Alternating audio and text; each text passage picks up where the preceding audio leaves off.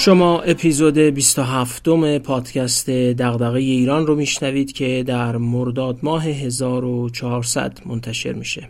من محمد فاضلی هستم نویسنده کانال دغدغه ایران در تلگرام و صفحه با همین عنوان در اینستاگرام که با کمک همکارام پادکست دغدغه ایران رو هم منتشر می‌کنیم. ما در این پادکست کتاب ها یا متونی رو به شنونده معرفی می‌کنیم که از دل اونها میشه. ایده ها و مباحثی درباره توسعه و بهبود مسائل جامعه ایران رو یاد گرفت یا به سوالاتمون درباره توسعه ایران بیشتر و بهتر فکر کرد. سوالاتی از جنس دغدغه ایران.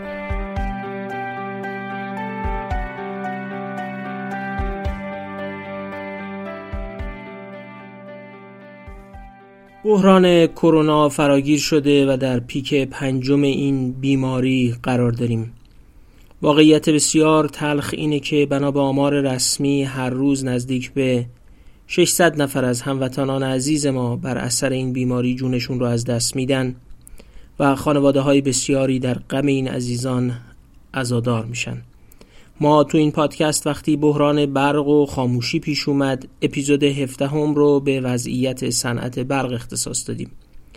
موقع انتخابات ریاست جمهوری درباره ویژگی های رئیس جمهور خوب گفتیم و وقتی بحران خوزستان و مسئله آب پیش اومد تو اپیزود 25 رفتیم سراغ پیچیدگی های مسئله آب و همبستگی اجتماعی. نمیشه یه پادکستی که اسمش دغدغه ایران نسبت به بحران بزرگی مثل کرونا و جان دادن صدها نفر در روز بی تفاوت باشه.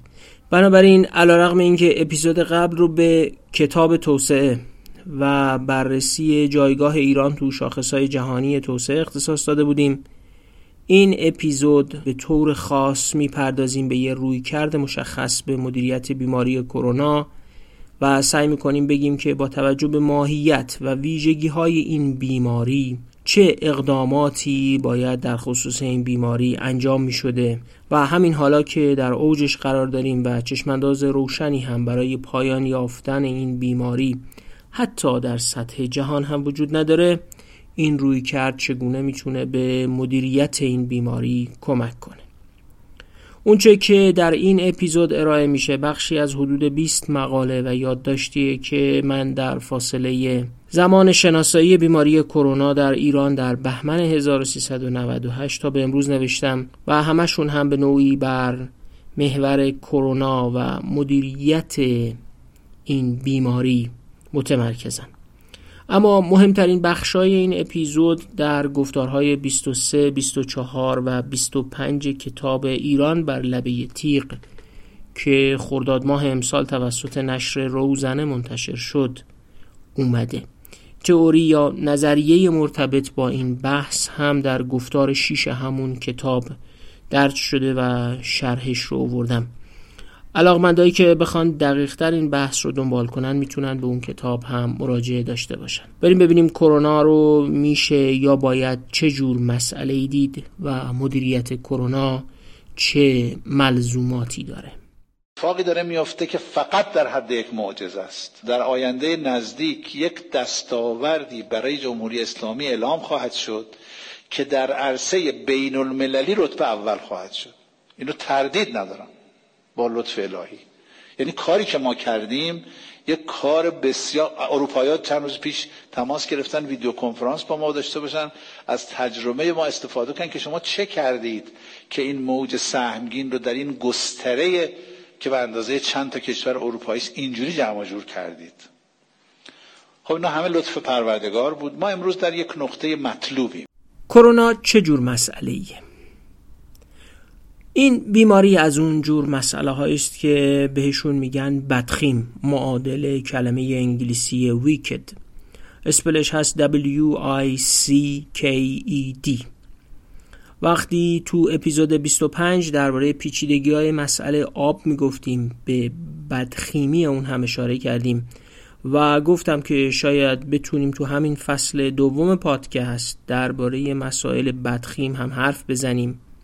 و البته که دوست نداشتیم از زاویه بحث تلخی مثل کرونا بهش بپردازیم. اما به هر حال الان ناچاریم درباره کرونا و بدخیمیش بگیم. خود شما هم خواهید دید که بسیاری از مسائلی که در ایران امروز داریم اساسا از جنس همین مسائل بدخیمن. تو ادبیات تحلیل پیچیدگی مسئله ای رو میگن بدخیم که این ده تا ویژگی رو حداقل داشته باشه. ویژگی اول تعریف دقیقی از مسئله بدخیم وجود نداره و اصلا یه سطحی از تعریف کردن این مسئله و مسئله بودنش به اینه که تعریفش کار سختیه. اطلاعاتی که لازمه تا مسئله شناخته بشه به اطلاعات درباره راه حل مسئله هم بستگی داره. مسئله های غیر بدخیم اینجوری نیستن یعنی مسئله رو تعریف می‌کنن بعد میرن دنبال راه حلش. اما اینجا خود تعریف مسئله به این بستگی داره که راه حلش چی در نظر گرفته بشه. ماهیت و دامنه مسئله بستگی به این داره که اون رو با چه کسی مطرح کنیم. یعنی دستن در کارهای مختلف برداشتهای مختلفی از ماهیت مسئله دارن و همین روی راه حل اثر می‌ذاره و خود راه حل ها تعریف مسئله رو عوض می‌کنن.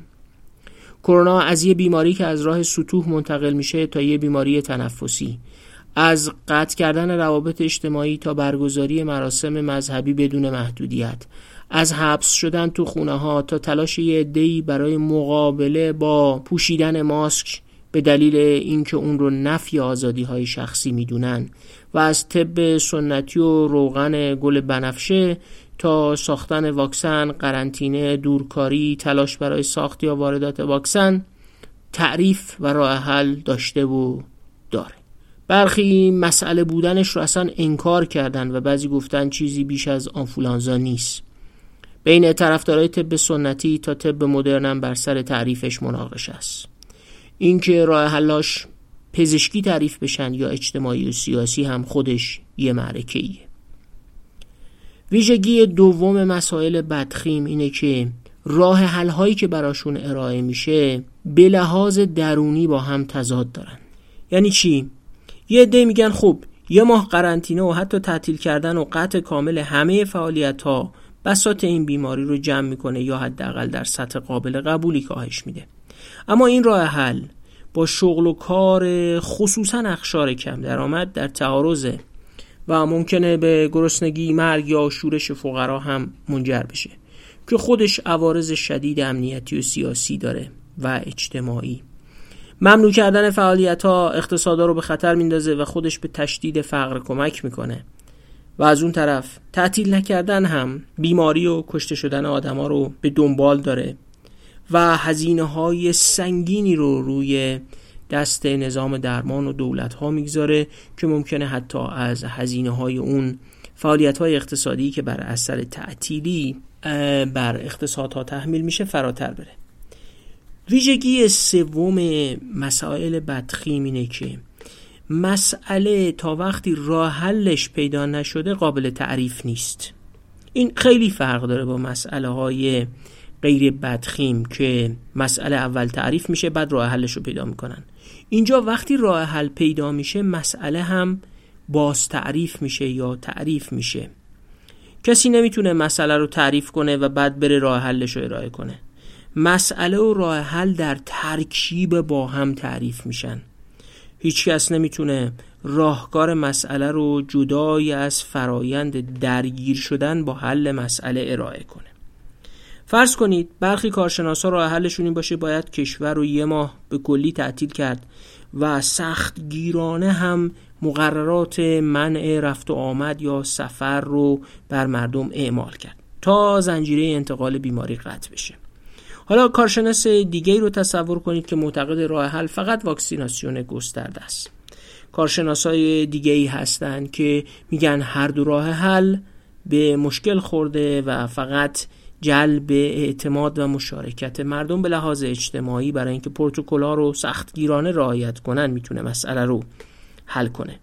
کارشناسای اولی که معتقدن کشورهای زیادی هم که زیاد واکسیناسیون انجام دادن شاهد موج برگشت بیماری بودن حی و حاضرن.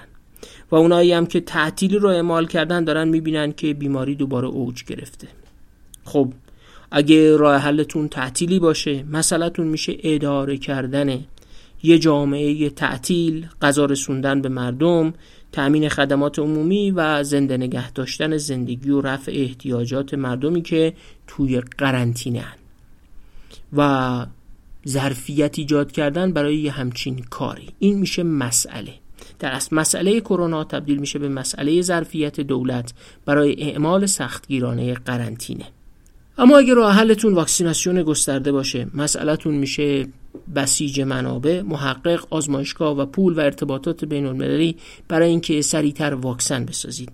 و اگه مسئلهتون این باشه که فقط باید مردم سختگیرانه پروتکل های بهداشتی مربوط به کرونا رو رعایت کنن وقت مسئله میشه یک امر اجتماعی و به نوعی یک مسئله سیاسی چون اعتماد کردن مردم برای رعایت این پروتکل ها بسیار مهم. پس هر کدوم از این راه حل ها رو که ارائه کنید مسئلهتون عوض میشه. اگه برید دنبال واکسن سوالتون این میشه که واکسن رو تولید کنیم یا وارد کنیم. و تو شرایط پیچیده مثل ایران تحت تحریم و با گروه های زینف مختلف دنبال کردن هر کدومش برای سیاستگزار و مسئول حل مسئله یه مسئله پیچیده است. این وسط اتفاقای دیگه هم میفته و مثلا ویروس جهش می‌کنه. راه های انتقال جدید هم ممکنه کشف بشه. بحران اقتصادی هم پیش میاد و با مشکل احتمال شکست و فروپاشی نظام درمانی هم مواجه میشین. ویژگی چهارم مسائل بدخیم اینه که قاعده توقف ندارن. معلوم نیست مسئله کی تموم میشه. مسئله ناکارآمدی نظام اداری چه زمانی کاملا رفت میشه. اعتیاد رو کی میشه به کلی از روی زمین برداشت؟ مسئله آب کی حل میشه و دیگه ما مسئله آب نخواهیم داشت. کرونا مثال بارز این ویژگی مسائل بدخیمه. کرونا کی کنترل میشه و تموم میشه. چند وقت قرنطینه و تعطیلی اعمال بشه بیماری تموم شده. چقدر واکسیناسیون کفایت می‌کنه؟ جواب این سوالا به منابع از جمله دانش برای ساخت واکسن زمان برای تست و رسیدن به نتیجه واکسن و جهش های پیش بینی شده و نشده ویروس. رفتار آدما بعد از اینکه مدتی با بیماری سر کردن ترسشون کم شد یا خسته شدن و پروتکل‌ها رو رعایت نکردن و حد توان اقتصادی مردم و دولت ها برای تحمل کردن عواقب اقتصادی بیماری بستگی داره. نقطه پایان یه مسئله بدخیم روشن نیست. شایدم ویروس مثل آنفولانزا باقی موند و هیچ وقت از بین نرفت. ویژگی پنجم مسائل بدخیم اینه که راه حلاشون درست یا غلط نیستن بلکه خوب یا بدن. یعنی با توجه به شرایط یا حتی با توجه به سلیقه و ارزشهای آدما خوب و بد میشن. حتی راه های درست می‌تونن در شرایط خاصی بد باشن. چون عمیقا با ارزشهای آدما درگیرن. غلبه بر کرونا راه حل فناورانه شناخته شده ای نداره که بر سرش اجماع باشه. هر راهکاری از قرنطینه گرفته تا کاربرد نیروی قهری علیه کسایی که بیمسئولیت رفتار می‌کنن تعطیل کردن یا اطلاع رسانی برای ارتقای آگاهی و بهداشت عمومی و بسته های حمایت اقتصادی و اجتماعی از آسیب دیدگان کرونا همشون محل مناقشن. تعطیل کردن و قرنطینه غلطه؟ نه. واکسیناسیون غلطه؟ نه. دورکاری کار اشتباهیه؟ نه. تعطیل کردن مدارس غلطه؟ بسته به شرایط. مقررات الزام به پوشیدن ماسک کار غلطیه؟ اما ارزش های در مورد همه اینها اونها رو تبدیل به گزینه های خوب یا بد می‌کنه. اینا غلط نیستن اما با توجه به شرایط و نظر و منافع آدمایی که قرار اجراشون کنن خوب و بد میشن. واقعیت اینه که هر کدوم از اینا به درجاتی یه بخشی از راه حلن یا می‌تونن بخشی از راه حل باشن. اما مهم اینه که اگه تصمیم بر این شد که مدارس تعطیل باشن و می‌دونیم که مسئله بدخیمی مثل کرونا زمان پایانش مشخص نیست. او وقت با مسئله آموزش کودکان چه کنیم؟ آیا تا ابد باید بچه های کلاس اول ابتدایی از راه دور آموزش ببینن؟ آیا درسته که الزام به ماسک پوشیدن خلاف مقررات آزادی فردیه؟ اگه اینجوریه آیا آزادی پوشیدن یا نپوشیدن ماسک نقض حقوق و آزادی های دیگرانی که بیمار میشن نیست؟ اگه تعطیلی کار درستیه آیا فقیر شدن آدمایی که به واسطه تعطیلی کارشون رو از دست میدن و ممکنه گرسنه بمونن هم کار درستیه؟ می‌بینید که هر راه حلی که می‌تونه تا اندازه درست باشه خودش با برخی ارزشا یا مسائل دیگه تداخل داره. کار درستیه ماسک پوشیدن. اما عده معتقدن نقض حقوق فردیه. تعطیل کردن کار درستیه اما ممکنه به فقر گروه های بیانجامه. واکسن زدن هم کار درستیه. اما همین امروز هم تو دنیا بعضیا معتقدن که الزام آدم ها به واکسن زدن نقض حقوق فردیشون به حساب میاد. برخی راه حلا برای بعضی آدمای درگیر مسئله خوبه. مثلا تعطیل کردن سفت و سخت برای کادر درمان مفیده چون نرخ بیماری رو کاهش میده. اما برای کارگرای روزمزد در کشوری که دولت نمی‌تونه کمکشون کنه خیلی می‌تونه بد باشه. و تعطیل کردن طولانی از جیب دولت برای مالیات دهنده که هزینه دولت رو تأمین می‌کنه خوب نیست. حالا به تعداد گروه هایی که منافع متعارضی تو این راه حل دارن فکر کنید. ویژگی ششمی که مسئله های بدخیم دارن اینه که یه آزمون و ارزیابی سریحی برای سنجش پیامدهای هر راه حل وجود نداره. هر راه حلی که اعمال کنی یه موجی از پیامدها پشتش خوابیده. هر راه حلی خودش می‌تونه مسائل جدیدی هم تولید کنه که تبدیل میشن به پیامدهای اون راه حل و خودشون مسئله های جدید خلق می‌کنن. فرض کنید کارشناسای گروه الف میگن کشور رو یه ماه سختگیرانه تعطیل کنید. کارشناسای گروه ب میگن که نه مشاغل پرخطر رو فقط تعطیل کنید. کارشناسای گروه جی میگن اصلا تعطیلی راه حل نیست فقط باید واکسیناسیون گسترده انجام بشه. و کارشناسای گروه دال میگن که واکسن و تعطیلی با هم.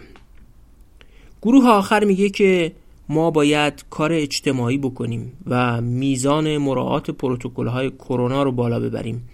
بدون رعایت کردن مردم نه تعطیلی و نه واکسن به درد نمی‌خوره. اینم خودش مستلزم تقویت اعتماد و بالا بردن سطح همکاری مردمه. الان که یه سال و نیم از بیماری گذشته هر کدومشون برای درستی راه حل خودشون شاهد مثال و یه کشوری دارن که نمونه بیارن و هر گروه هم می‌تونه مشکلات راه حل گروه دیگر رو به رخش بکشه. بیماری تو کشورهایی که واکسیناسیون گسترده هم داشتن بعضی وقتا دوباره اوج گرفته و اونایی که تعطیل کردن کشورشون رو هم بازم شاهد بازگشت بیماری بودن. همه موفقیت ها نسبی بوده و اونقدر شرایط محلی و ملی هر کشوری روی راه ها تأثیر داشته که پیدا کردن یه الگوی موفق سخته. حتی کشورهایی که واکسن کافی دارن با مشکل عدم استقبال بخشهایی از مردم از واکسن زدن مواجهن و بعضیاشون به دادن جوایز جالب برای تشویق مردم به واکسن زدن رو آوردن. ویژگی هفتم یکی از بدترین خصیصه های مسائل بدخیمه. و اون اینه که فرصتی برای آزمون و خطا ندارید. هر بار که تلاش کنی مسئله رو حل کنی و موفق نشی کلی پیامد سنگین داره. هر بار که حکومت ها تلاش می‌کنن مسئله آب یا تغییر اقلیم رو با یه روشی حل کنن و بعد شکست می‌خورن تا شکست اون راه حل مشخص بشه بخشی از منابع آب از بین رفته یا زمین دچار عوارض شدیدتر تغییر اقلیم شده. کرونا هم دقیقا همینطوره. دقت کنید که یه عده‌ای خواستن کرونا رو با تولید واکسن در داخل مسئله رو حل کنن. حالا رفتن و این مسیر رو دنبال کردن و راه حل موفق نبوده و واکسن تولید داخل به نتیجه قابل قبولی نرسیده.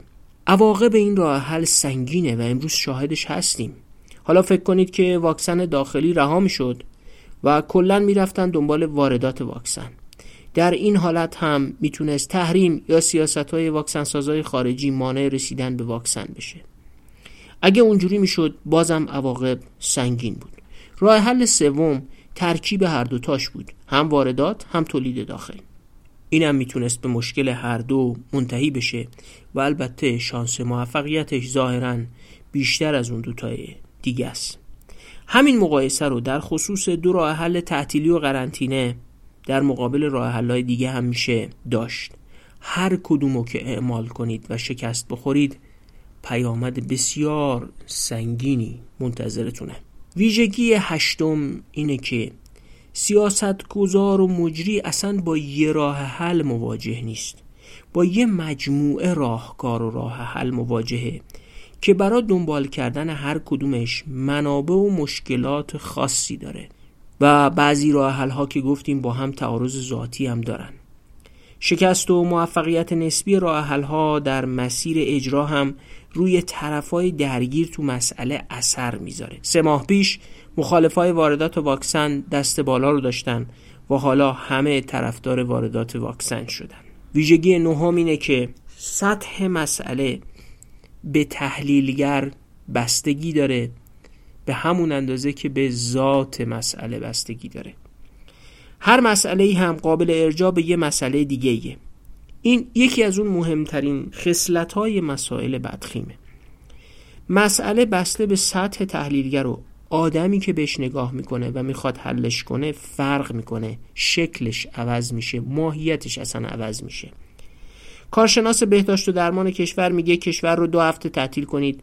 و وزیر اقتصاد میگه اگه دو هفته تعطیل کنیم که اقتصاد چند میلیارد دلار ضرر می‌بینه و بازارهای خارجی از دست میره و ممکنه اصلا با شورش فقرا یا نارضایتی گسترده فعالای اقتصادی مواجه بشیم.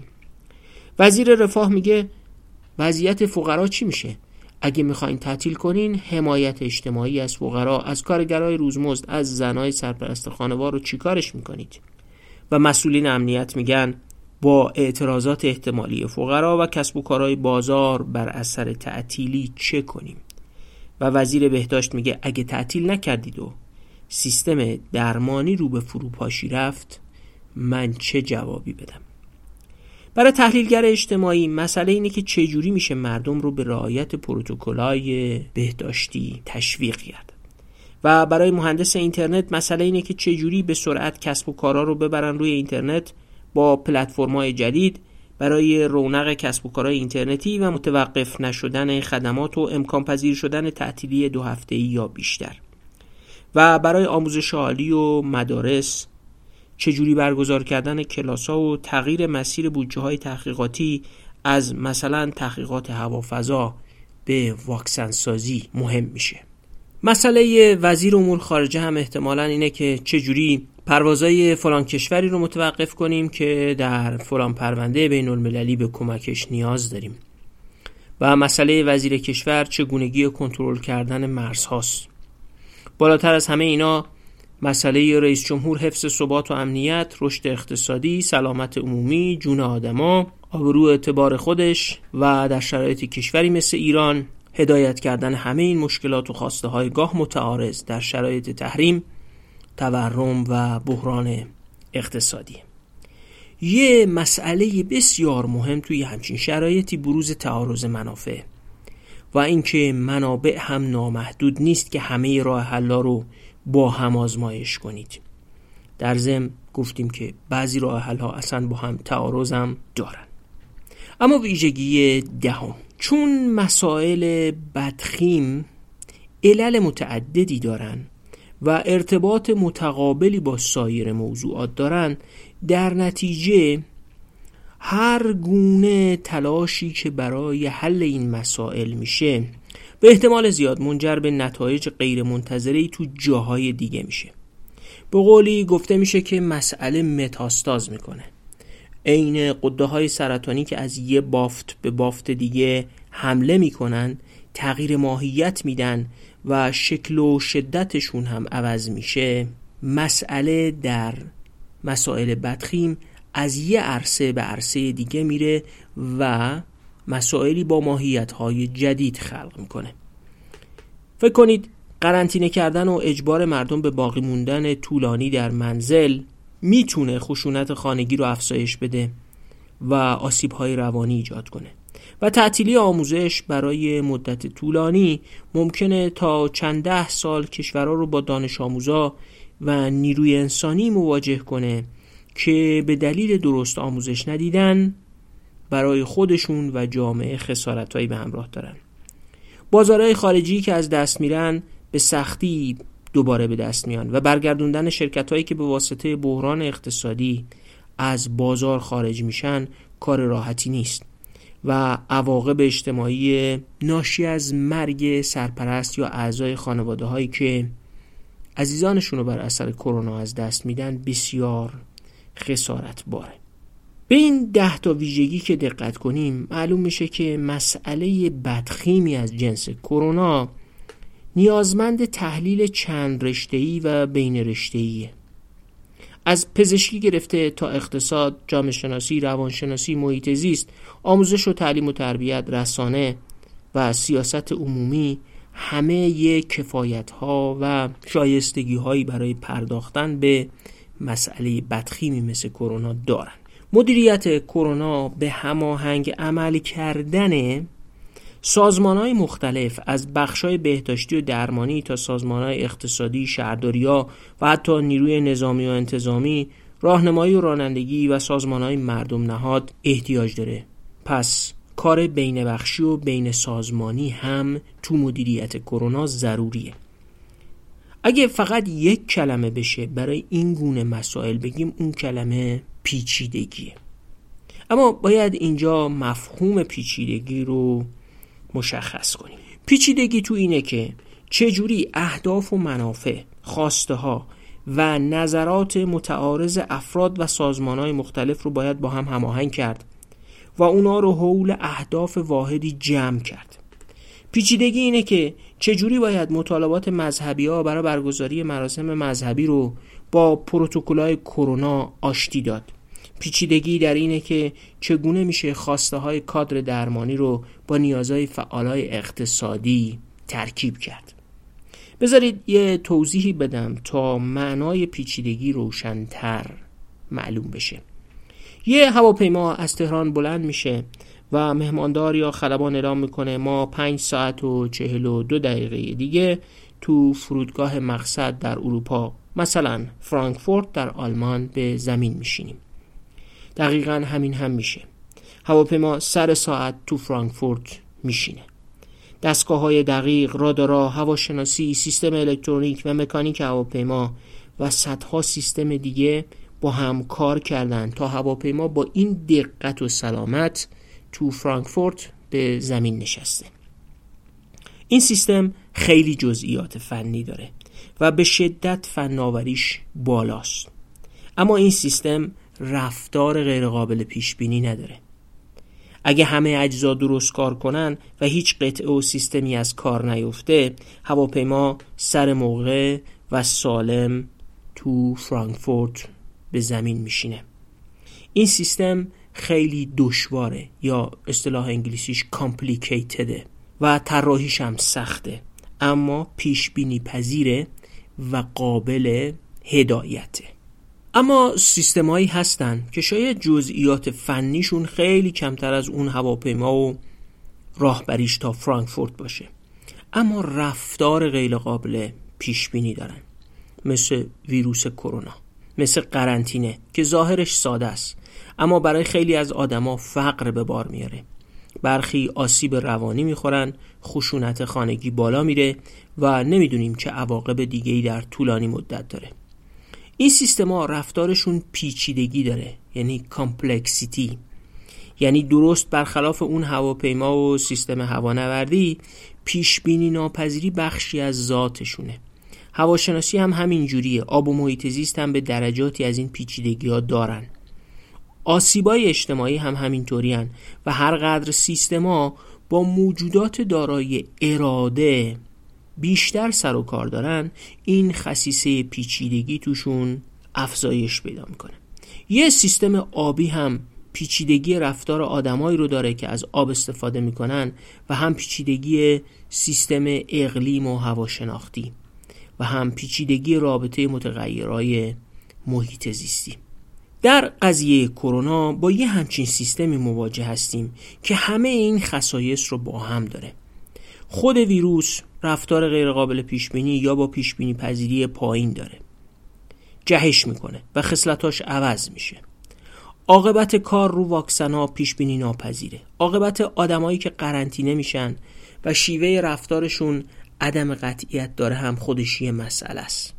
فکر می‌کنیم آدما به جونشون حساسن اما ببینیم برای کارهایی که ضروری هم نیست یا سفرهایی که اگه نرن مشکلی هم پیش نمیاد دست از رعایت پروتکل‌های کرونا برمیدارن. کرونا انسان رو با پیچیدگی عظیمی مواجه کرده. چند ثانیه به این پیچیدگی فکر کنیم تا یه سوال از خودمون بپرسیم.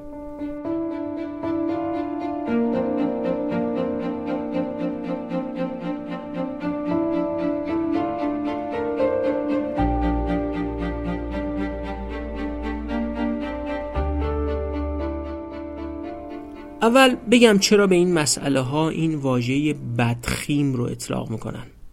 متاسفانه این نوع مسائل شباهتی به تومورای سرطانی دارن به جهات مختلف. یه تومور سرطانی بدخیم رفتار غیرقابل پیش بینی داره. یه موقع به درمان جواب میده یه موقع نمیده. سالها ممکنه پنهان باشه و یک باره بروز کنه. متاستاز می‌کنه و سرطان از این بافت و عضو به بافت و عضو دیگه میره و تبدیل به یه سرطان دیگه میشه اصلا. زمان توش خیلی مهمه و اگه دیر تشخیص داده بشه یا راه حلی که به کار گرفته میشه شکست بخوره عوارضش برای بیمار خیلی سنگینه. نقطه پایان بیماری معلوم نیست. نمیشه گفت کی بیمار خوب شد و تموم شد. بعضی وقتا بیماری در دراز مدت یا بعضی وقتا بسیار کوتاه مدت و سهمگین برمیگرده و هر راه حلی خودش عوارض داره. یه دارو بیماری رو کنترل می‌کنه ولی سیستم ایمنی بیمار رو تضعیف می‌کنه. یا باعث عوارضی برای موهای بیمار میشه یا بدنش رو ضعیف می‌کنه. جراحی، شیمی درمانی و داروهای دیگه به کار میرن و گاه متاسفانه همشون شکست می‌خورن. این خصیصه بدخیمی بیماریه. بیمار هم به درمان پزشک متخصص سرطان نیاز داره و هم مراقبت روانی برای حفظ روحیش و هم متخصص تغذیه یا حتی حرکات ورزشی برای اینکه توانایی بدنیش رو حفظ کنه. و این یه کار بین رشته و چند رشته ایه مسائل بدخیم از آب گرفته تا تغییر و اقلیم و کرونا همه این خصایص رو بروز میدن. به طور مشخص مسئله مثل آب می‌تونه متاستاز کنه تبدیل بشه به شورش اجتماعی می‌تونه بشه یک نوع مسئله همبستگی اجتماعی یا تبدیل بشه به فقر مهاجرت و مسائل امنیتی برای یک کشور. این همون خصیصه بدخیمی و متاستاز کردن مسئله است. مسئله بدخیم درست به دلیل همین ویژگی هایی که داره هیچ وقت به طور کامل حل نمیشه بلکه تعدیل میشه. یعنی از شدتش کم میشه و در سطح قابل تحملی قرار می‌گیره. آنفولانزا رو فرض کنید. آنفولانزا هر سال یا چند سال یه بار میاد اما کنترل شده است. برای همیشه از بین نرفته. بیماری تعدیل شده یعنی از شدتش کم شده و در حد قابل تحملی بروز می‌کنه اما در حد قابل تحملی هم ما براش راهکار داریم. به همین ترتیب مسئله آب هیچ وقت حل نمیشه بلکه در بهترین حالت تو سطح قابل قبولی تعدیل میشه. اعتیاد، قتل، تجاوز، سرقت و آسیبای اجتماعی هم از همین جنسن. جوامع مناسب و با کیفیت اونهایی که این مسائل رو در حد قابل قبولی کنترل می‌کنن و تعدیل می‌کنن. خب حالا اگه بپذیریم که ما با پدیده بدخیمی به نام کرونا مواجهیم برای مدیریتش و برای تعدیلش به نحوی که مثلا به چیزی مثل آنفولانزای فصلی کنترل شده تبدیل بشه به چه نظام سیاستگذاری، اجرا، هماهنگی و ارزیابی احتیاج داریم. سیاستگزار مجری یا دولتی که می‌خواد مسئله بدخیم رو تعدیل کنه باید چه قابلیت هایی داشته باشه؟ اون چه از این به بعد میگیم لب مطلب ما در قبال مدیریت کرونا و البته بقیه مسائل بدخیم هم هست.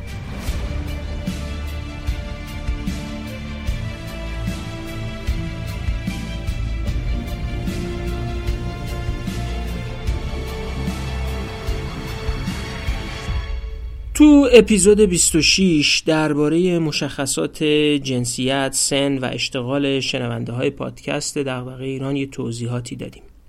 گفتیم که بر اساس پرسشنامه هایی که 1200 نفر از مخاطبای ما درباره پادکست پر کردن 85 درصدشون مرد بودن 15 درصد زن میانگین سنی شنونده هامون 40 ساله و 77 درصدشون هم شاغل بخش خصوصی یا دولتی هن.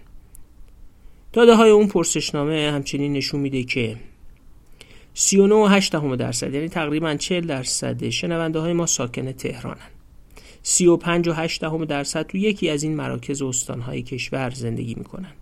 14 و 9 درصد تو استانها هستن ولی مرکز استان نیستن. 3 و 14 درصد تو روستاها زندگی می‌کنن و 6 و 1 دهم درصد هم خارج از کشور به پادکست ما گوش میدن ولی خب به هر حال ما نزدیک به 74 درصد 75 درصد شنونده هامون در تهران و مراکز استان ها هستن. نظر اون 1200 نفر درباره کیفیت پادکست هم اینجوری بوده. 32 8 درصد 33 درصد یک سوم تقریبا گفتن که کیفیت پادکست خیلی خوبه. 54 8 درصد گفتن خوبه. 10 و 7 درصد گفتن کیفیتش متوسطه. و سرجم یک و 8 درصد هم گفتن که کیفیت کمی داره. به این ترتیب حدودا 90 درصد دو گزینه خوب و خیلی خوب رو انتخاب کردن که البته ازشون ممنونیم. لطف همه شنونده های ماست.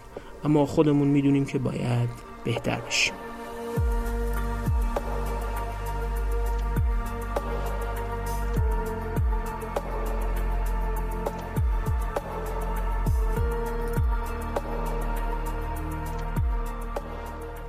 یادتونه اول اپیزود چهل ثانیه صدای آقای نمکی وزیر بهداشت دولت دوم آقای حسن روحانی رو شنیدید که می‌گفتن ما یه کاری کردیم که اروپایی ها ازمون پرسیدن شما چیکار کردید که تونستید چنین موفقیتی در مدیریت کرونا داشته باشید؟ حالا ما می‌خوایم این سوال رو بپرسیم که نظام مدیریت کرونا در ایران اولا چه تئوری نظریه و چه درکی از ماهیت مسئله کرونا داشته. یه درک و صورتبندی این چیزیه که تا اینجا گفتیم. یعنی تئوری ما اینه که کرونا یه مسئله بدخیمه که ویژگیاش رو هم تو ده ویژگی گفتیم. سوال دومم اینه که برای مواجهه با یه همچین مسئله چه کار باید صورت می گرفته و امروز باید چی کار بشه؟ شرح از اینجا به بعد رو من روز 21 اسفند 98 تو روزنامه ایران منتشر کردم. فکر می‌کنم اگه با اون روی کرده مسئله بدخیم به مسئله نگاه کنیم می‌تونیم ویژگی های ضروری برای مدیریت کرونا رو به شرحی که در ادامه میگم صورت بندی کنیم. اون وقت می‌تونیم از کل نظام مدیریت کرونا تو کشور بپرسیم که شما هر کدوم از این کارایی رو که اینجا توضیح میدیم چقدر با چه طراحی با چه کیفیتی و چگونه انجام دادید و به چه نتایجی رسیدید. حالا اون کارهایی که معتقدیم باید انجام بشه چیه؟ کارهایی که معتقدیم بر اساس ماهیت بدخیمی مسئله کرونا باید انجام بشه و باید انجام می گام اول. کرونا پیچیده است چون افراد و سازمان های زیادی بر مدیریت کرونا مؤثرن دولت باید تسهیلگر ارتباط همه این سازمان ها و کنشگرا باشه که قرار برای غلبه بر کرونا با هم همکاری کنن. یه نقشی برای دولت تعریف می‌کنیم به اسم تسهیلگر شبکه ساز تسهیلگر شبکه ساز یعنی چی؟ دولت باید چه جور شبکه هایی بسازه یا مدیر کرونا؟ شبکه ها حداقل باید توی این چند سطحی که میگم ساخته بشن. سطح یک. سطح یک شبکه افراد با افراده یعنی اتصال افراد با افراد. افراد مهم تأثیر گذار تصمیم ساز و تصمیم گیر باید با دستور کارهای مشخص به هم وصل بشن. یعنی مثلا وزیر کشور، وزیر بهداشت، وزیر خارجه، رئیس اتاق بازرگانی شخصیت های عمومی اثرگذار روی مردم برای تشویق به رعایت پروتکل‌ها باید به هم وصل بشن. این وصل شدن فراتر از اونه که مثلا توی یه جلسه هم دیگر رو ببینن. این وصل شدن باید تعریف بشه. سامانه ارتباطی داشته باشه. و با دستور کار مشخص یعنی وزیر بهداشت و وزیر کشور باید مشخص باشه روی چه محورایی و برای رسیدن به چه اهدافی و با چه مأموریتی با هم همکاری می‌کنن. یعنی معلوم باشه وزیر کشور چگونه برای چه کارایی دقیقا با چه دستور کاری با وزیر بهداشت یا آموزش یا آموزش عالی یا وزیر اطلاعات کار می‌کنه. این شبکه فقط برای افراد دولتی هم تعریف نمیشه.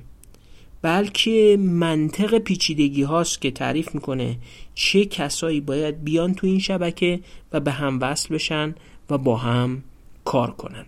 پس این نقش اول دولت بر اساس یه منطق پیچیدگی تسهیلگر شبکه ساز. شبکه هایی رو می‌سازه و تسهیلگری می‌کنه برای اینکه آدم ها در درون این شبکه ها با هم کار کنن و اولین نوع این شبکه ها شبکه افراد با افراده.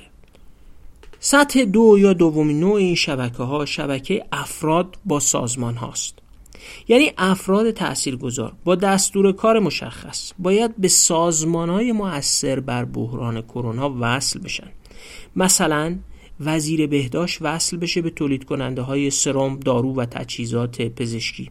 یا وزیر ارشاد وصل بشه به هنرمندا و سلبریتی هایی که قرار تو کمک به جلب مشارکت مردمی در رعایت پروتکلا کمک کنن سطح سه شبکه اتصال سازمان ها با سازمان هاست یا شبکه سازمان سازمان.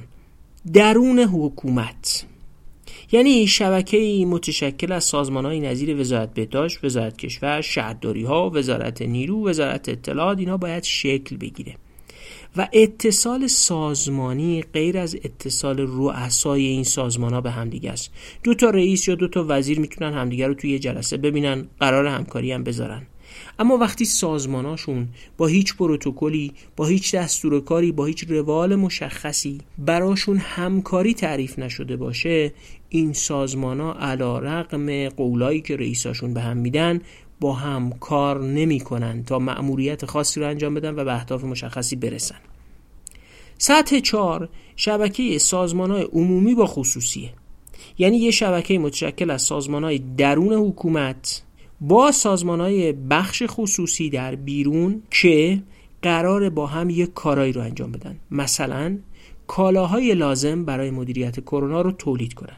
مثلا اگه واردات واکسن تو دستور کاره و کشور تحت تحریمه و تصور میشه که بخش خصوصی می‌تونه عامل مهمی برای واردات واکسن باشه یا برای تامین الکل، ماسک و بقیه ملزومات بهداشتی یا ساختن ونتیلاتور کمک بخش خصوصی لازمه سازمان های حکومت و بخش خصوصی باید به هم وصل بشن و در درون یک شبکه با تعریف دستور کار معمولیت و اهداف مشخص همکاری کنند.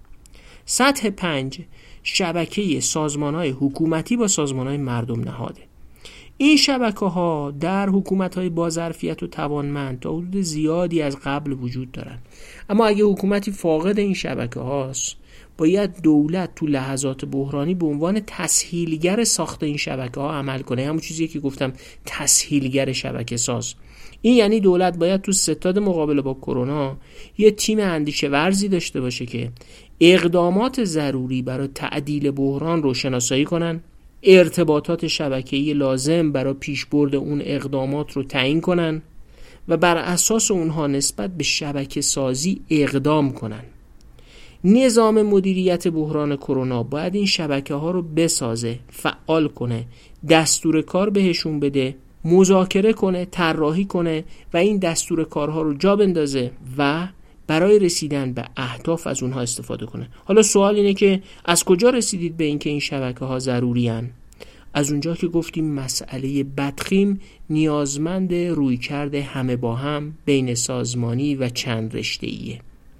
از اونجا که مسئله متاستاز می‌کنه از اونجا که مسئله بدخیم اساسا مولد تعارض منافع تو راه هاست بنابراین شبکه ای از افراد و سازمان های مختلف بخش خصوصی عمومی مردم نهاد دولتی غیر دولتی و افراد باید با هم کار کنند تا بشه این مدیریت تعارض منافع تعریف اهداف مشترک و حرکت در یک مسیری که هم افزایی داشته باشه رو انجام داد. پس باید سازمان های مختلف با تخصص های مختلف به هم وصل بشن با هم کار کنن تا بشه مسئله بدخیم رو در شرایط بحرانی تعدیل کرد. پس ما به مدیریت تسهیلگر شبکه ساز احتیاج داشتیم و داریم. مدیریتی که این شبکه ها رو شناسایی کنه تسهیلگری کنه و تعارضات و مشکلات بینشون رو هم حل کنه. بگذارید یه موضوع مهم و بحث روز رو طرح کنیم. بین بخش خصوصی که می‌خواسته واکسن وارد کنه برخی شرکت ها و نهادهای داروسازی داخلی که می‌خواستن واکسن بسازن و بین نهادهای سیاسی در خصوص واردات واکسن یا ساختش تو داخل تعارض دیدگاه و منافع بوده. این تعارض بین ساختاری از شبکه ها مطرح بوده. اینا فقط یه آدم نیستن. این تعارض باید چگونه شناسایی بشه ارزش گذاری بشه داده پردازی بشه و حل بشه. این یه تعارض در سطح سیاست صنعتی و مدیریت بحران هم هست. مدیریت بحران کرونا چجوری این تعارض رو ارزیابی کرده گزارش داده و براش راه حل طراحی کرده؟ این سوال مهمیه. اما بریم گام دوم. تو گام دوم حالا اون شبکه هایی که مدیریت کرونا طراحی می‌کنه و تحصیلگری و ساختشون رو انجام میده برای اینکه مؤثر عمل کنن به داده نیاز دارن. برخی از این داده ها وجود داره برخی هاشم باید تولید کرد. سیستم درمانی می‌خواد بدون بیمارا چقدرن با چه سرعتی رشد می‌کنن و چقدر تجهیزات و دارو نیاز داره و الی آخر سیستم صنعتی می‌خواد همین اطلاعات رو برای انتقال به بخش خصوصی و افزایش تولید داشته باشه تا تولید دارو، تولید تجهیزات، تولید مواد رو متناسب با نیاز افزایش بده. حتی سازمان گورستانهای شهرداری هم می‌خواد نرخ افزایش تو مرگ رو بدونه. وزارت خارجه هم می‌خواد اطلاعاتی برای ارتباط گیری با خارجی داشته باشه. می‌خواد بدونه از اونا چه کمکی باید بگیره. او می‌خواد بدونه که چه اطلاعاتی رو اگر به کادرای درمان یا به کادرای تحقیقاتی تو کشور منتقل کنه اطلاعات خوبی منتقل کرده. این اقلام اطلاعاتی باید شناسایی بشن و روش تولید یا استخراجشون هم مشخص بشه.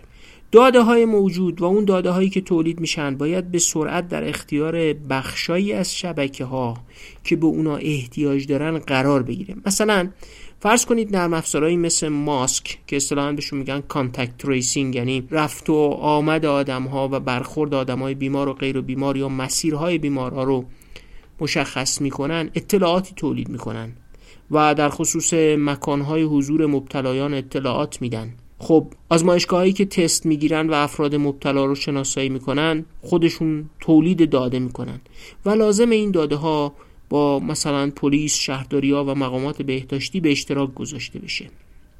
افراد و سازمان های شبکه یعنی همون شبکه های ساخته شده ای که اول گفتیم باید سازوکاری برای اعلام نیازمندی های دادهی خودشونم داشته باشن.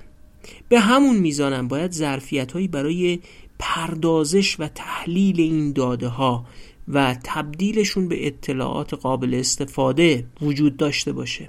این داده ها باید برای تصمیم گیری به کار بیان و مثلا بر مبناشون بشه اون تعارض بین واردات یا تولید واکسن داخلی یا استراتژی ترکیبی رو حل کرد. اینجاست که نظام مدیریت کرونا به یه مرکز پشتیبانی تصمیم یا اصطلاحا Decision Support System یا DSS احتیاج داره. این DSS یا مرکز پشتیبانی تصمیم یه جاییه که داده ها از مدلای دینامیک ریاضی درباره رفتار ویروس و شیوعش گرفته تا واکنش بازارها به پیامدهای اقتصادی اجتماعی ویروس یا هر داده کلانی که از شبکه های اجتماعی به دست میاد جمعآوری و تحلیل میشه. بگذارید یه مثال بزنم. نظام بهداشت و درمان باید داده ها درباره نیازمندی های دارو، تجهیزات، دانش، تحقیقات و غیره رو بتونه تولید یا دریافت کنه و با مثلا اتاق بازرگانی وزارت صنایع آموزش عالی وزارت خارجه و بقیه به اشتراک بذاره. دولت در اینجا نقش تسهیلگر اشتراک گذاری این داده ها رو بازی می‌کنه. این نقش تو شرایطی مثل ایران که سازمان ها معمولا نسبت به به اشتراک گذاشتن داده هاشون با هم حساسیت هم دارن و عجیب هم مقاومت می‌کنن خیلی مهم میشه. دولت یا نظام مدیریت کرونایی که یه همچین داده هایی رو به اشتراک می‌ذاره تولید می‌کنه و ظرفیت های پردازش اونها رو هم به وجود میاره باید ابزار اطلاع رسانی درباره این کارا هم داشته باشه. اون چه دولت انجام میده ام از شبکه سازی و ام از این داده پردازیش باید با جامعه به اشتراک گذاشته بشه تا جامعه بفهمه که داره کار انجام میشه و جامعه بی پناه رها نشده. جامعه باید در جریان بخش زیادی از اون چیزی که انجام می‌گیره قرار بگیره. تا هم ظرفیت های کنش فردی بر اثر دریافت این اطلاعات ارتقا پیدا کنه. و هم جامعه اعتماد پیدا کنه که دولت و نظام مدیریت کرونا داره کارش رو درست انجام میده.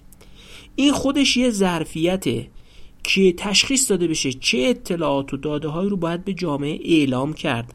و چه ضرورتی برای اعلامش هست و از این اطلاع رسانی باید در تعامل با جامعه چه استفاده ای کرد. این مهمه که هر اقدامی با هدف اعتماد سازی صورت بگیره. هیچ مسئله بدخیمی در شرایط بیاعتمادی حل نمیشه. مسئله بدخیم رو فقط با افزایش اعتماد و همکاری بین همه طرفهای درگیر تو مسئله میشه تعدیل کرد. و هر کاری که بیاعتمادی ایجاد کنه نامناسبه و هر کاری که اعتماد بین همه طرفهای مرتبط با مسئله رو بالا ببره کار خوبیه. ما چون قبلا چهار اپیزود درباره اعتماد و سرمایه اجتماعی تولید کردیم حالا می‌تونیم به مخاطبی که اونا رو شنیده یعنی اپیزودهای دوازده تا 15 رو شنیده بگیم که اعتماد عنصر اساسی برای حل کردن مسئله بدخیمه. چون یه مسئله بدخیم می‌تونه جامعه رو در درون یک دام اجتماعی قرار بده. وضعیتی که هر کسی به خاطر بیاعتمادی کاری انجام میده که کلیت اجتماعی در خطر بزرگتری قرار می‌گیره. اون داده هایی که دولت تولید می‌کنه جمعآوری می‌کنه تحلیل می‌کنه پردازش می‌کنه و اطلاع رسانی می‌کنه به شدت به سمت کاستن از پیچیدگی و حل کردن مسئله پیچیدگی باید جهتگیری بشن. بعد از این گام سوم وجود داره.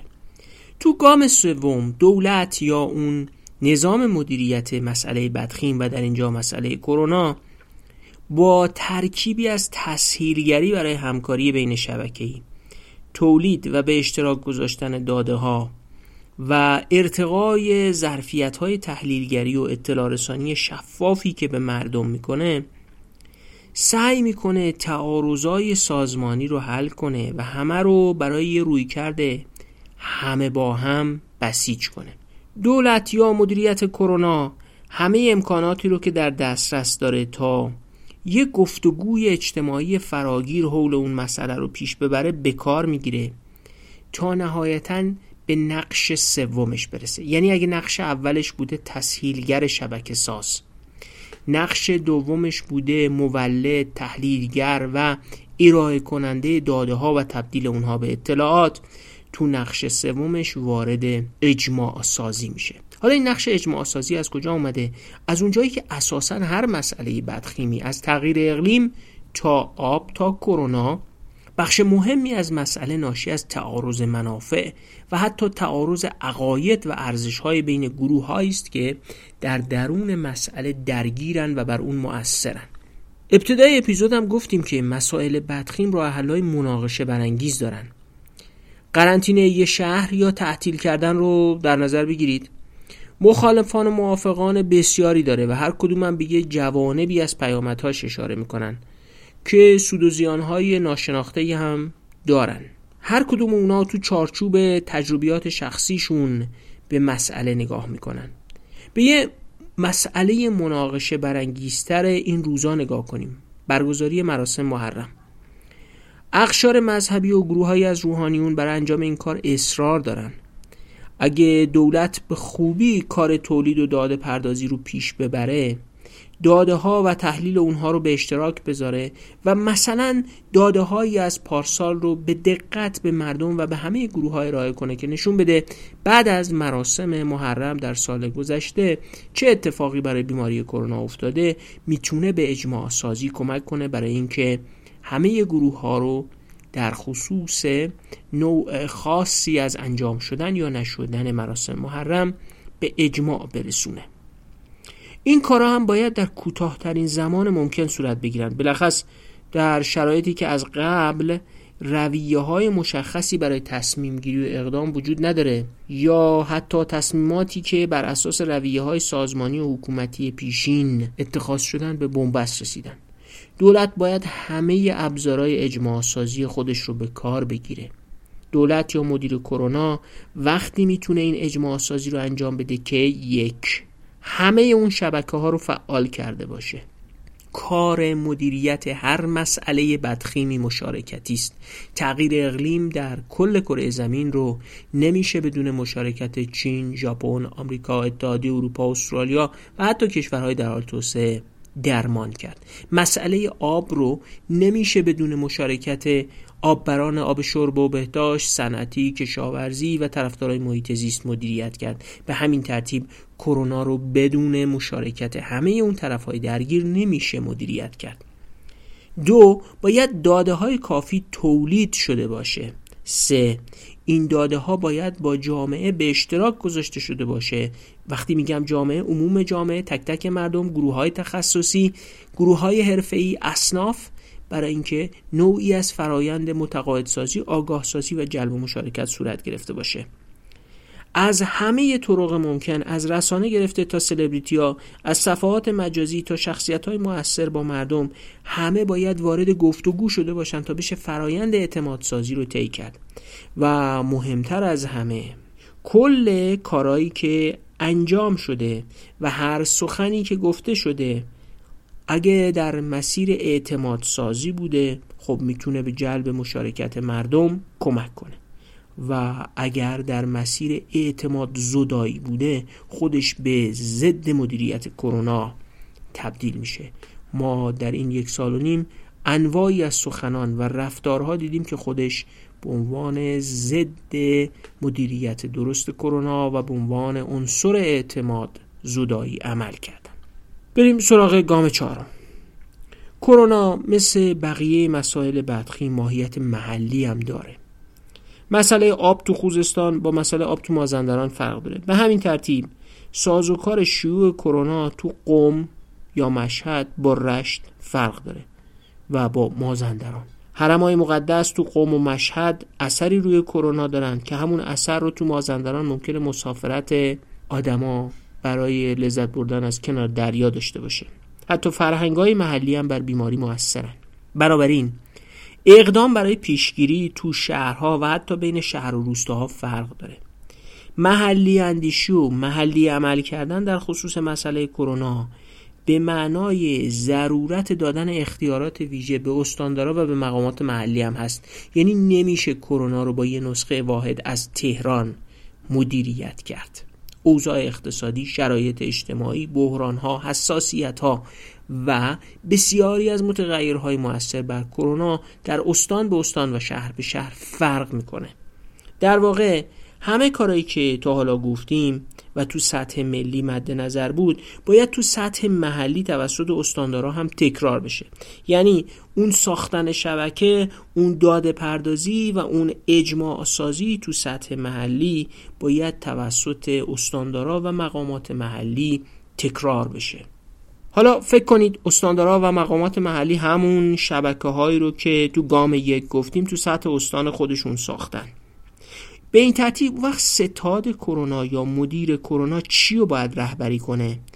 شبکه‌ای از شبکه های ساخته شده در سطح ملی و سطوح استانی و محلی. این یک کلان شبکه است یه شبکه از شبکه هاست یه شبکه ای که همزمان واکنش محلی و ملی در برابر اپیدمی کرونا رو ممکن می‌کنه. پس مدیر کرونا یا اون ستاد مدیریت کرونا در نقش یه مدیر شبکه ای از شبکه های ملی و محلی عمل می‌کنه. گام پنجم. یه دولتی یا حکومتی یا مدیریتی که ظرفیت انجام اقدامات گامای اول تا چهارم رو داشته یا ایجاد کرده وقتی هم تصمیم می‌گیره باید مقتدر و قاطع تصمیم رو اجرا کنه. باید قاطعیت رو تو سطوح مختلف هم نشون بده. هر تصمیمی که از درون این شبکه های ایجاد شده به کمک داده های تولید و پردازش شده و تو فرایند اجماع سازی شده بیرون میاد و تو مقیاس محلی هم متناسب سازی شده حالا باید با اقتدار اجرا بشه. پس این چند مرحله دقت کنید. تصمیم ها از درون شبکه ها اومدن.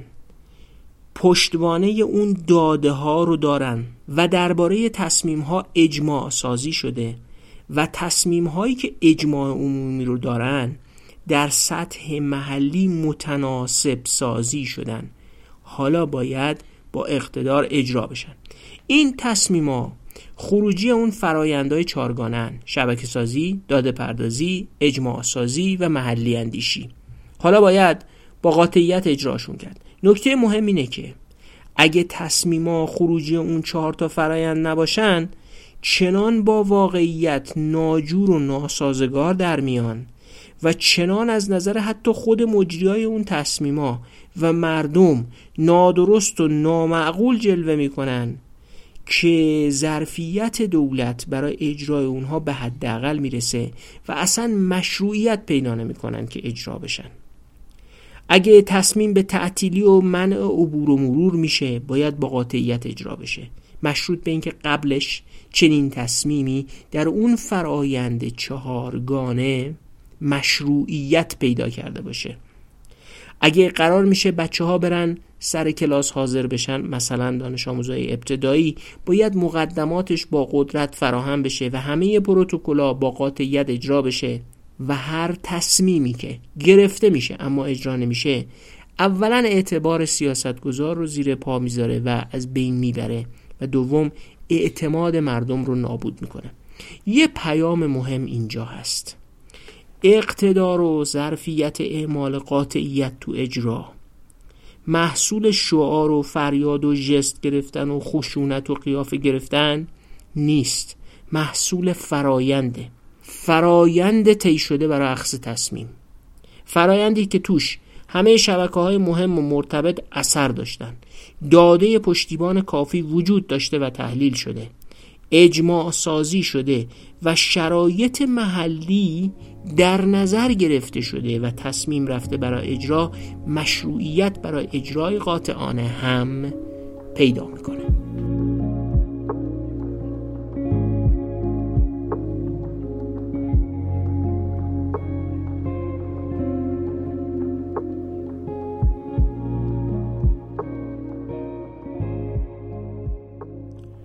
حالا ما یه چارچوب نظری داریم که میگه کرونا چه جور مسئله ایه و برای در افتادن با یه همچین مسئله ای ما به چه حکمرانی ابتکارات سازمانی، سازماندهی و اقداماتی و حتی چه جور تخصصایی نیاز داریم. کرونا ده تا ویژگی داشت که اونو بدخیم می‌کرد و ما پنج تا گام توضیح دادیم برای اینکه یا پنج تا ویژگی در دولت یا ستاد کرونا یا حاکمیتی که می‌خواد مسئله بدخیم رو اداره کنه. تسهیلگر شبکه ساز داده پرداز اجماع ساز محلی اندیش و انجام دهنده هر تصمیمی در سطح محلی و متناسب ساز با شرایط محلی و نهایتا قاطع و مقتدر. این واضحه که ما برای مدیریت کرونا به پزشکا، اپیدمولوژیستا، پرستارا و شرکت های داروسازی احتیاج داریم. اما آیا به ریاضیدان برای مدل سازی روند شیوع ویروس احتیاج نداریم؟ متخصص کامپیوتر و اینترنت نمی‌خوایم. متخصص رسانه نمی‌خوایم. خانه سینما و خانه موسیقی رو برای جلب مشارکت مردم و حتی دادن آرامش روحی روانی به مردم احتیاج نداریم. به جامعه شناسا و انجمن جامعه شناسی و روانشناسا و انجمنشون احتیاج نداریم. چرا؟ به همه اینا نیاز داریم. حالا سوال اینه اگه بین رشته‌ای و مبتنی بر ماهیت مسئله بدخیم فکر کرده باشیم و بدونیم که برای جلب اعتماد مردم باید کار کنیم و به همه اینا نیاز داریم برای پیشبینی روند اشاعه و تحولات بیماری به مدل سازی ریاضی هم نیاز داریم. یه سوال مهم اینه که مدیر کرونا یا نظام ملی مدیریت کرونا با چه تصویری و با چه ادراکی از ماهیت این مسئله و پیچیدگیهاش و بین بخشی بودنهاش و بین رشته بودنهاش مسئله رو مدیریت کرده. آیا مدیریت کرونا شبکه ای از شبکه ها ساخته؟ آیا تو این شبکه بخش خصوصی شرکت های داروسازی وزارت خارجه وزارت صنعت شرکت های تولید واکسن رسانه ها و سمن ها با هم منسجم کار کردن آیا مدیریت کرونا تعارض منافع بین بخش مختلف و مؤثر بر حل این مسئله رو شناسایی و تحلیل کرده آیا مدیریت کرونا اطلاعات شفافی در اختیار جامعه قرار داده؟ آیا مثلا آمار مرگ و میر، تعداد انجام تست، مقدار تولید و واردات واکسن شفاف به موقع و قابل راستی آزمایی در اختیار رسانه ها و مردم قرار گرفته؟ آیا محلی اندیشی و دادن اختیارات و ساختن ظرفیت های مناسب در استانداریا و سطح محلی انجام شده؟ آیا کلیه اقدامات و بالاخص سخنان افراد افراد مرتبط با مدیریت کرونا در راستای اعتماد سازی بوده یا هر کسی اومده یه خبری اعلام کرده یه جستی گرفته یه قیافه گرفته که نهایتا منجر به بیاعتمادی شده. آیا سیاست رونمایی از چند تا واکسن اعتمادزا بوده یا اعتماد زدا آیا اعلام اینکه ما به کشورهای جهان واکسن میدیم و بعد ناتوانی در تامین واکسن معلوم شده اعتمادزا بوده یا اعتماد زدا برای خوش اینه که اولا خب فاز یک در واکسن برکت در حقیقت واقعا با تمام حدسایی که می‌زدیم متفاوت شد. یعنی در تمام موارد انتظاری که داشتیم از اثر این واکسن فوق تصوری که حدس می‌زدیم و حتی متخصصین حدس می‌زدن الحمدلله اتفاق افتاد. یعنی ایمنترین واکسن با کم آرزده ترین واکسن انشاءالله در اختیار مردم قرار خواهد گرفت. ما از اون مهمتر امکاناتیه که ما در مورد تولید انبوه این واکسن فراهم کردیم که من به ملت عزیزمون قول میدم که ظرف دو ماه دو ماه نیم آینده ما چیزی به نام دغدغه واکسن رو در کشور نخواهیم داشت. یعنی ما در خرداد یک در اردیبهشت یک میلیون میدیم در خرداد بین سه تا چهار میلیون خواهیم داد در تیر این به 10 تا 12 میلیون در ماه خواهد رسید که قادر خواهیم بود تحویل بدیم و در مرداد این به 20 میلیون. و در نهایت ما در شهریور ماهانه قادر خواهیم بود که 30 میلیون دوز واکسن رو تحویل مردم عزیزمون بدیم. ظرف دو سه ماه در جمهوری اسلامی این عزت می‌تونه حاکم بشه که مثل سوپرمارکتی مردم هر نوع واکسنی می‌خوان برن بگیرن. یعنی مثل فایزر می‌خوان یعنی mRNA می‌خوان برنا می‌خوان.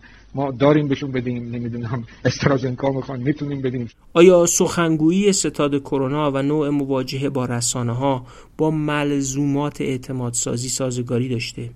اگه نظام مدیریت کرونا به یه نظام پشتیبانی تصمیم یا همون دیسیژن ساپورت سیستم با داده پردازی کافی مجهز بوده آیا باید مشکلی در تولید سروم یا تأمین اون از طریق واردات پیش می اومد؟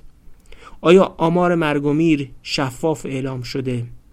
آیا مصاحبه های اخیر رئیس ستاد کرونا تهران و پاسخ وزیر خارجه نشون میده که شبکه منسجم و همکارانه متکی به داده های دقیق و پردازش شده کار در ستاد ملی کرونا رو پشتیبانی می‌کرده آیا 2500 پزشکی که نامه در ضرورت جلوگیری از واردات واکسن نوشتن به استناد داده های منتشر شده و مستنداتی چنین نامه ای نوشتن و این داده ها تو سیستم پشتیبانی تصمیم مدیریت در کرونا ثبت شده و الان قابل ارزیابیه؟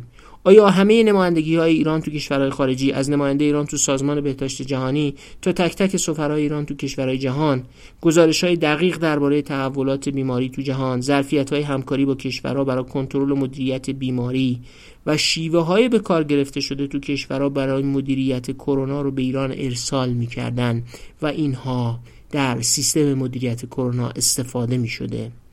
آیا اتاق بازرگانی، شرکت های داروسازی، بانک مرکزی، وزارت صنعت، ایرانی های خارج از کشور که علاقمند به کمک به ایران بودند در قالب شبکه های منسجمی به هم متصل شدند و همکاری می‌کردند تا بیماری بهتر مدیریت بشه؟ یه سوال بزرگ اینه که آیا اساساً ایده مدیریت کرونا به مسابه مدیریت شبکه از شبکه ها از سطح محلی تا ملی و بین المللی جایی در شاکله ذهنی مدیریت کرونا داشته و مهمتر از اون آیا ملزومات ارتباطی، دادهی، اختیارات و مقررات فعالسازی و استفاده از چنین شبکه ای از شبکه ها در نظام مدیریت کرونا تعریف و فعال شده؟ از اینجا به یه سوال خیلی مهم می‌رسیم. معماری ساختار سازمانی، فرایندا، ارتباطات، تعریف داده ها، وظایف و نظام هماهنگی اجرا و ارزیابی ستاد ملی کرونا کجا؟ توسط چه کسانی و طی چه فرایندی نوشته شده تکمیل شده؟ و آیا الان چیزی به اسم سند معماری ستاد ملی کرونا تو دسترسه که بشه منتشرش کرد؟ و بتونیم بر اساسش بدونیم تصمیمات چرا و چگونه اینجوری گرفته می شده یا از این به بعد قراره تصمیمات تو چه ساختاری معماری بشن؟ چه تئوری یا نظریه کلانی بر این معماری اگه وجود داشته حاکم بوده؟ و تئوری های حاکم بر زیر بخشاش چیه؟ اصلا مدیریت کلان این بیماری تو کشور با چه نگاهی و با چه ادراکی به ماهیت این بیماری و با چه ادراکی از عناصر لازم برای حکمرانی درست این موضوع انجام شده. آیا ریاضیدان متخصص رسانه روانشناس جامعه شناس متخصص سیاست عمومی تحلیلگر سیستم ها جایی توی معماری این تصمیم گیری به صورت تعریف شده و غیر تصادفی داشتن؟ سوال بعدی اینه که چرا ستاد و مدیریت اون نتونسته اجماع سازی کنه و چرا تصمیمات قاطعانه اجرا نشدن؟ آیا ستاد به کافی برای اعتماد سازی و اجماع سازی داده پردازی و شبکه سازی کرده؟ میشه فهرست این سوالا رو خیلی بیشتر کرد اما وقت این اپیزود هم محدوده خود شما می‌تونید بر مبنای همین چارچوبی که ارائه شد یعنی اون ده تا ویژگی بیماری کرونا یا مسائل بدخیم و پنج تا گام و کاری که باید انجام بشه سوالای بیشتری هم بپرسید قطعا اون چه که ما به عنوان چارچوب تحلیل بیماری کرونا به عنوان یه مسئله بدخیم ارائه کردیم تنها چارچوب ممکن نیست. اما این چارچوب اجازه میده که ذات پیچیده این بیماری رو شناسایی کنیم و بدونیم پیچیدگی ها کجا بروز می‌کنن و متناسب با اون تخصص ها، فرایندا، داده ها و ارتباطات و کارهای لازم برای مدیریت بیماری رو شناسایی کنیم. این مدل نظری به ما اجازه میده که هم نقشه‌ای برای طراحی شیوه مواجهه با بیماری داشته باشیم و هم درباره معماری سازمانی و اونچه که در جریان مدیریت کرونا انجام شده بر اساس یه شاخصایی قضاوت کنیم. شاید مهمترین دستاورد یه همچین نگاهی به مسئله کرونا به مسابقه یه مسئله بدخیم اینه که بپرسیم آیا پیچیدگی مسئله به اندازه که واقعا پیچیده بوده توسط مدیران این مسئله در سطح ملی، رسانه ها و جامعه درک شده آیا ما نشانه کافی داریم از اینکه این پیچیدگی درک شده و باستابش رو بتونیم تو سخنان، تصمیمات، ارزیابی ها و اقدامات مدیرا ببینیم؟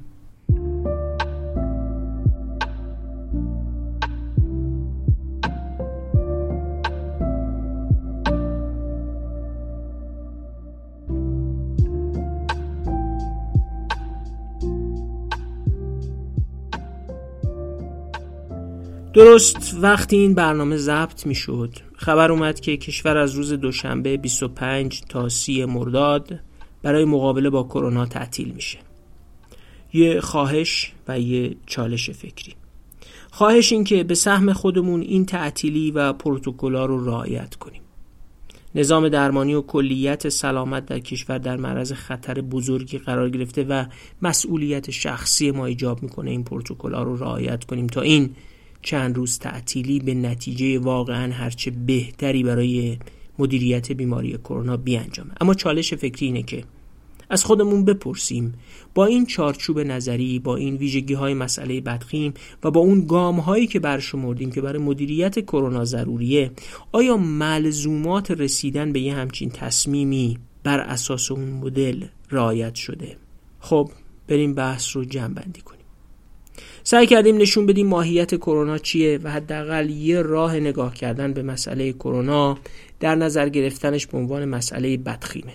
ادبیات مسائل بدخیم در دنیا خیلی پیشرفته و از دهه 1970 که برای اولین بار این مفهوم ویکت پرابلم در نظریه سیستم ها علوم مدیریت جامعه شناسی علوم سیاسی و بالاخص سیاست عمومی پیدا شد خیلی بهش پرداخته شده و کتاب ها دربارش نوشتن.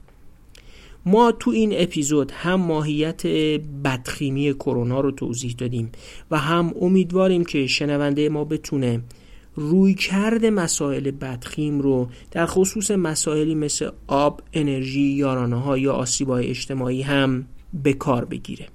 اینجوری بهتر می‌تونیم درک کنیم که چرا این مسائل تا این اندازه پیچیدن تموم نمیشن و تعدیل شدنشون چرا سخته و به چه معماری ذهنی و ساختار سازمانی و کارایی برای تعدیل این مسائل نیازه.